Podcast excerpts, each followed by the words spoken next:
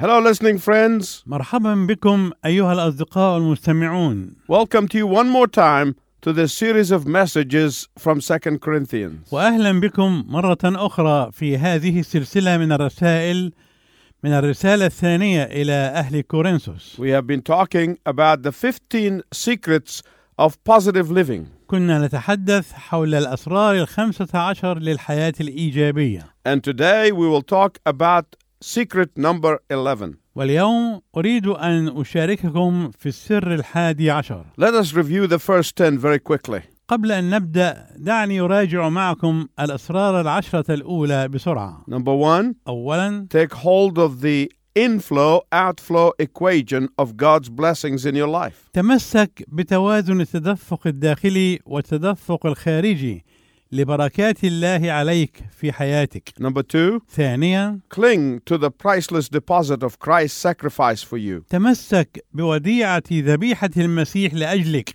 وهي أغلى من أن تقدر بثمن. Number three, ثالثا learn to enjoy giving and receiving forgiveness. تعلم أن تستمتع بإعطاء الغفران واستقباله. Number four, رابعا overcoming timidity. تغلب على الخجل والاستحياء. Number five, خامسا revel in the real fountain of youth. تمتع وانعم بالينبوع الحقيقي للشباب. Number six, سادسا seek true health, wealth, and prosperity. اطلب الصحة الحقيقية والغنى الحقيقي والنجاح الحقيقي. Number seven, سابعا master the art of peace making by reconciling others to God. أجد فن صنع السلام بمصالحة الآخرين مع الله. Number eight, ثامنا use the power of example by modeling Christ. استخدم قوة النموذج والقدوة عن طريق الاقتداء بالمسيح. Number nine, تاسعا make your sorrow to be the back door to happiness. اجعل الحزن الباب الخلفي للسعادة. Number 10 عاشرا is getting through giving. الأخذ عن طريق العطاء. And today I want to talk to you about number 11, which is being appreciated. واليوم أود أنني أتحدث إليكم عن النقطة الحادية عشرة وهي الحاجة إلى التقدير Someone once said that the deepest principle in human nature is craving to be appreciated. قال أحدهم مرة إن أعمق مبدأ في الطبيعة الإنسانية هو الرغبة الملحة في نوال التقدير I've never met anyone who does not appreciate being appreciated. لم ألتقي بأحد أبدا لا يقدر ما يناله من تقدير I have met people who pretended that they don't want or need appreciation, التقيت بأناس يتظاهرون بأنهم لا يريدون التقدير ولا يحتاجون إليه but the truth is there is nothing wrong with giving or receiving appreciation. ولكن الحقيقة أنه لا يوجد خطأ في أن تعطي التقدير أو أن تستقبله It is biblical to express appreciation to others. وهو أمر مطابق لكلمة الله أن تعبر عن تقديرك للآخرين But it's like everything else, there is always the danger of extremes. ولكن ككل شيء آخر هناك خطر التطرف And Paul is not talking about extreme forms of appreciation in 2 Corinthians. ولا يتحدث بولس في رسالته الثانية إلى أهل كورنثوس عن الأشكال المتطرفة في التقدير He is talking about our biblical view of giving and receiving appreciation. ولكنه يتحدث عن النظرة الكتابية لإعطاء التقدير أو لاستقباله For example, فمثلا the Bible says, Give honor to whom honor is due. يقول الكتاب المقدس أعطوا الإكرام لمن هو جدير بالإكرام The Bible said, The labor is worthy of his hire. وقال الكتاب المقدس الفاعل مستحق أجرته Today we will see the 11th secret of positive living, which is being appreciated for generous giving. واليوم سوف نرى أن السر الحادي عشر للحياة الإيجابية هو أنك تنال التقدير على عطائك السخي A philosopher once said, Ingratitude is always a form of weakness. قال أحد الفلاسفة مرة الجحود هو دائما علامة الضعف I have never known a truly strong person to be ungrateful. لم أعرف أبدا شخصا قويا حقا لا يشعر بالتقدير والعرفان And if that's the case, then God is the strongest one of all. إذا كان هذا هو الحال فالله إذن هو الشخص الأقوى على الإطلاق Why? لماذا؟ Because the Bible tells us that God does not let any sacrifice by his children go unappreciated or unrewarded. لأن الكتاب المقدس يعلمنا أن الله لا يمكن أن يسمح أبدا أن تمر أية تضحية يقوم بها أولاده دون أن تحظى بالتقدير والمكافأة. My listening friend, أيها الصديق المستمع، when you understand God's appreciation of your generosity and sacrifice, it becomes overwhelming. عندما تفهم تقدير الله لسخائك ولتضحيتك فإن الفرح سوف يغمرك. And in chapter 8 of 2 Corinthians, Paul told us that the secret of getting is giving. ويخبرنا بولس في الأصحاح الثامن أن سر الأخذ هو العطاء.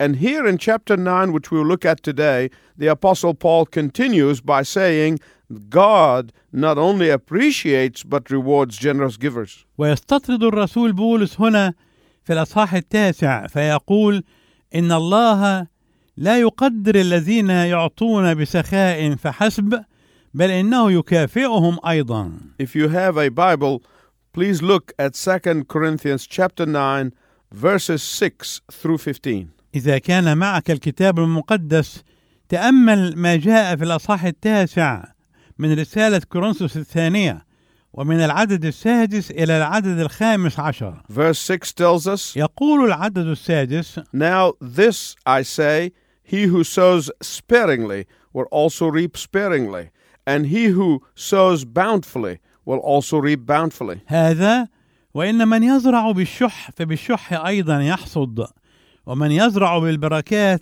فبالبركات أيضا يحصد Paul was speaking to a farming society. كان بولس هنا يتحدث إلى مجتمع زراعي They understood the complete meaning of this analogy. ولذلك فهموا المعنى الكامل لهذا القياس وهذا التشبيه If you scatter the seeds in abundance on the ground, you will get a large harvest. فإذا كنت تنثر كمية كبيرة من البذور على الأرض فإنك سوف تحصل على محصول كبير But if you are stingy and scatter seed lightly on the ground, then you will get a feeble harvest. أما إذا كنت شحيحا فتنثر قدرا ضئيلا من البذور على الأرض فإنك سوف تحصل في النهاية على محصول ضئيل And Paul is advising the Corinthians to learn this important lesson. وينصح بولس الكورنثيين أن يتعلموا هذا الدرس الهام He is telling them that the harvest they receive is in direct proportion to their sowing. إنه يخبرهم أن المحصول الذي سوف يستقبلونه يتناسب تماما مع ما يبذرونه That God's depth of appreciation for them is in proportion for their giving back to God. وأن عمق تقدير الله لهم يتناسب مع ما يعطونه هم لله ثانية And so the question is how does God express his appreciation to his generous children? فالسؤال هنا كيف يعبر الله عن تقديره لأبنائه الأسخياء He expresses his gratitude in four ways. إنه يعبر لهم عن تقديره بأربع طرق The first is that God has a special fondness for his generous children. أولا إن الله يعجب إعجابا خاصا بأبنائه الأسخياء We see this in verse 7 of chapter 9. نرى هذا في العدد السابع من الأصحاح التاسع The second is that God abundantly provides for their every need. الطريقة الثانية أن الله يدبر بوفرة كل احتياجاتهم We see this in verses 11 and 12. وهذا ما نراه في العددين الحادي عشر والثاني عشر The third is found in verse 13, where Paul tells us that God is glorified through his children's generosity. الطريقة الثالثة موجودة في العدد الثالث عشر حيث يخبرنا بولس بأن الله يتمجد عن طريق سخاء أولاده And the fourth is that God answers prayers offered on their behalf. والطريقة الرابعة أن الله يستجيب الصلوات التي ترفع لأجلهم which we see in verses 14 and 15. وهو ما نراه في العددين الرابع عشر والخامس عشر Let's look more closely at these four results of our generosity. دعنا نتأمل بتدقيق أكثر في هذه النتائج الأربع لسخائنا Number one, God has a special fondness for his generous children. أولا الله يعجب إعجابا خاصا بأبنائه الأسخياء In verse 7, Paul says, For God loves a cheerful giver. يقول بولس في العدد السابع المعطي المسرور يحبه الله My listening friend, this is the most precious promise of all. أيها الأصدقاء المستمعون هذا هو أثمن الوعود كلها There is no higher honor or reward. إذ لا يوجد تكريم أو مكافأة أعلى من هذا Of course, God loves the world in general. طبعا الله يحب العالم بشكل عام John chapter 3 verse 16 tells us this. فيخبرنا العدد السادس عشر من الأصحاح الثالث من إنجيل يوحنا عن ذلك And God has a deeper love for his children. والله له حب أعمق لأولاده But God reserves a special fondness and highest love for the cheerful giver. ولكن الله يحتفظ بإعجاب خاص وبحب أعلى للمعطي المسرور We cannot imagine a greater expression of gratitude than knowing that we are at the pinnacle of God's love. ولا نستطيع أن نتخيل تعبيرا عن التقدير أعظم من هذا أن نعرف أننا في قمة وفي أوج محبة الله I think we all like to be appreciated. أعتقد أننا جميعا نحب أن ننال التقدير But when we receive appreciation from someone who is very special to us, then that appreciation is more meaningful to us. ولكن عندما نستقبل التقدير من شخص عزيز علينا بدرجة خاصة فإن هذا التقدير يكون له عندنا معنى ومغزى أكبر So just think that the God of heaven is expressing his appreciation to you. ولذلك فكر مجرد تفكير أن إله السماء هو الذي يعبر عن تقديره لك There can be no more uplifting thought than to hear the Almighty and the all powerful God saying that He appreciates you. لن يكون هناك فكر يرفع أو ينهض أعظم أو أسمى من أن تسمع أن الله كلي القوة والقدرة يقول إنه يقدرك But who are the cheerful givers? ولكن من هم المعطون المسرورون Those whose giving to God comes from the heart and not from obligatory feelings. هم أولئك الذين يأتي عطاؤهم لله من القلب وليس من مشاعر الاضطرار God shows His appreciation to generous givers by having special fondness of them. الله يظهر تقديره للمعطين الأسخياء بأن يبدي إعجابا خاصا بهم ومحبة خاصة لهم The second way God shows appreciation to generous givers is found in verses 8 through 11. والطريقة الثانية التي يظهر الله بها تقديره للمعطين الأسخياء موجودة من العدد الثامن إلى العدد الحادي عشر And that is that God abundantly provides for their every need. وهي أن الله يدبر بوفرة كل احتياجاتهم Verse 8 says, And God is able to make all grace abound to you. فيقول العدد الثامن الله قادر أن يزيدكم كل نعمة so that in all things, at all times, having all that you need, you will abound in every good work. لكي تكونوا ولكم كل اكتفاء كل حين في كل شيء تزدادون في كل عمل صالح Paul uses the word all five times just in that verse. ويستخدم بولس في هذه الآية وحدها كلمة كل خمس مرات What's Paul saying here? ماذا يريد بولس أن يقول هنا؟ He is saying that God's gracious giving is limitless. إنه يريد أن يقول إن عطايا نعمة الله لا حدود لها God's gracious giving cannot be measured. وإن عطايا نعمة الله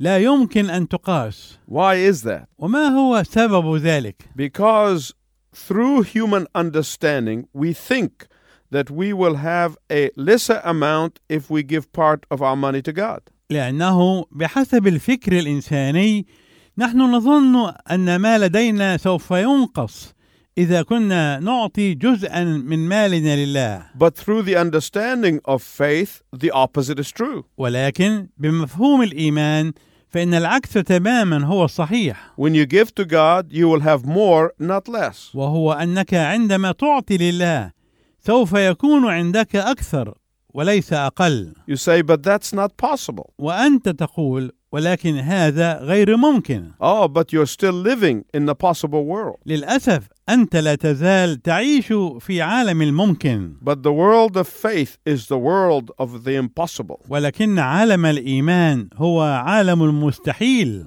And God has deep appreciation toward those who live in the world of faith instead of the world of sight. والله يعطي تقديرا عميقا نحو أولئك الذين يعيشون في عالم الإيمان بدلا من عالم العيان Let me give you some examples. دعني أقدم لك بعض الأمثلة Human wisdom says that prosperity comes from accumulating and from hoarding and holding tight onto your money. الحكمة الإنسانية تقول إن الثراء يتحقق عن طريق التكويم وعن طريق الجمع وحفظ مالك بشح وتقتير But faith says, I trust in God's promises to provide all and everything I need. ولكن الإيمان يقول أنا أثق في مواعيد الله أنه يدبر كل شيء وكل ما أحتاج إليه My listening friend, أيها الأصدقاء المستمعون if you have never experienced God's expression of appreciation for you,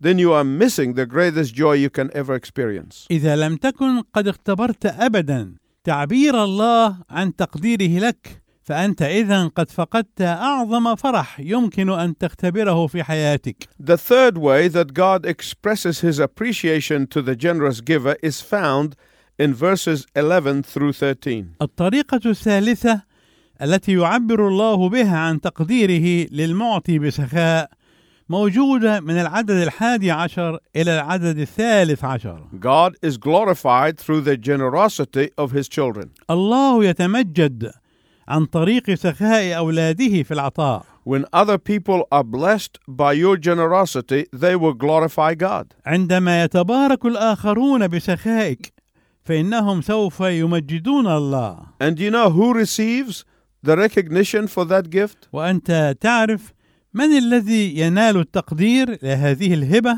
The generous giver. هو المعطي بسخاء In these verses, Paul is saying that giving is the proof of genuine salvation. يقول بولس في هذه الآيات إن العطاء هو برهان الخلاص الحقيقي And an expression of obedience always brings glory to God. لأن الخلاص الحقيقي يعبر عن نفسه بالطاعة وتعبير الطاعة دائما يجلب المجد لله Many of the poor believers during Paul's time knew of the city of Corinth because of its reputation. كثيرون من المؤمنين الفقراء أيام بولس كانوا يعرفون مدينة كورنثوس بسبب شهرتها You say, what's that reputation? وقد تتساءل وماذا كانت هذه الشهرة؟ Corinth was known as a city of immorality and idolatry. كانت كورنثوس مدينة معروفة بأنها مدينة الفساد والأصنام So imagine their incredible, overwhelming joy when they hear that there were believers in Corinth. ولذلك يمكنك أن تتصور الفرح العظيم الذي غمرهم عندما سمعوا أنه يوجد مؤمنون في كورنثوس And that these believers were supporting them. وأن أولئك المؤمنين كانوا يساعدونهم ويعضدونهم And they will give glory to God who calls people out of that sinful city to be their brothers and sisters in Christ. ولا بد أنهم مجدوا الله الذي دعا أناسا من تلك المدينة الخاطئة ليكونوا إخوة وأخوات لهم في المسيح Imagine the thanksgiving and the glory they gave to God because of that. تخيلوا الشكر والمجد الذي أعطوه لله بسبب ذلك So, number one, God expresses appreciation to his generous children. فأولا الله يعبر عن تقديره لأبنائه الأسخياء Secondly, he abundantly provides for them. وثانيا هو يدبر احتياجاتهم بوفرة Thirdly, God becomes glorified through them. وثالثا الله يتمجد فيهم وبهم Fourthly, and finally, by answering prayers offered on their behalf. ورابعا وأخيرا باستجابة الصلوات التي ترفع عنهم Paul tells us about this in verses 14 and 15. ويشير بولس إلى ذلك في العددين الرابع عشر والخامس عشر من الأصحاح التاسع Verse 14 says, And in their prayers for you, their hearts will go out to you because of the surpassing grace God has given you. فيقول العدد الرابع عشر وبدعائهم لأجلكم مشتاقين إليكم من أجل نعمة الله الفائقة لديكم The prayers offered up on behalf of the Corinthians because of their generosity were a great blessing. الصلوات التي كانت ترفع لأجل الكورنثيين بسبب سخائهم كانت بركة عظيمة These people might not have been rich, ربما لم يكن هؤلاء الناس أغنياء they may not have been able to give much financially, ربما لم يكونوا قادرين على أن يقدموا كثيرا ماليا but they sent faithful prayers to God on behalf of the Corinthians. ولكنهم كانوا يصلون صلوات أمينة ومخلصة لأجل الكورنثيين And we see this in verse 15. ونرى ذلك في العدد الخامس عشر Thanks be to God for his incredible gift. فشكرا لله على عطيته التي لا يعبر عنها So, my listening friends, as we bring this message to conclusion, I want you to remember this. لذلك أيها الصديق المستمع ونحن نقترب من نهاية هذه الحلقة أود أنني أقول لك Show your appreciation to the Lord for his abundant blessing on you. عبر عن تقديرك للرب لأجل بركاته الوفيرة عليك Express your appreciation to those around you. وعبر عن تقديرك لأولئك الذين هم حولك And until next time, I wish you God's richest blessing. وإلى أن نلتقي معا في المرة القادمة أرجو لكم بركات الله الوفيرة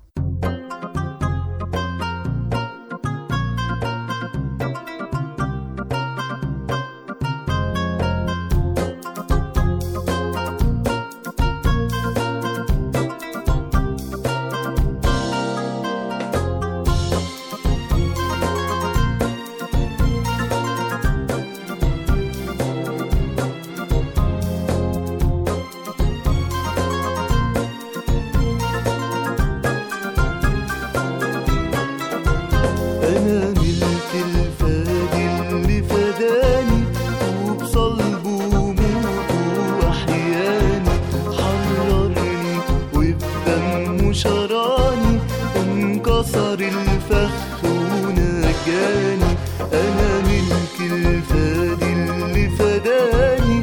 وبصلبه موته وأحياني. حررني وبدمه شراني انكسر الفخ ونجاني مجدا ليسوع شكرا ليسوع. مجدا ليسوع.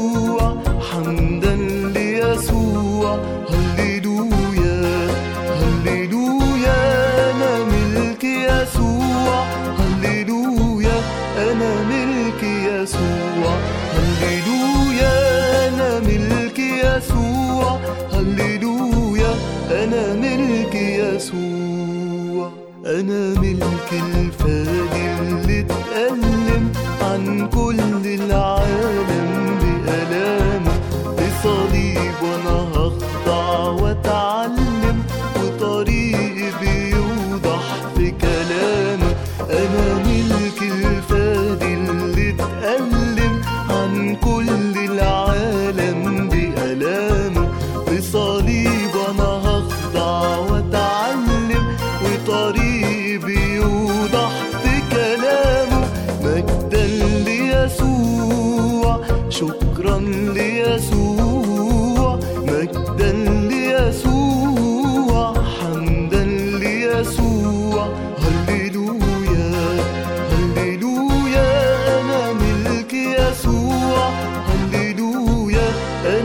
ملك يسوع. هللويا أنا ملك يسوع. هللويا أنا ملك يسوع.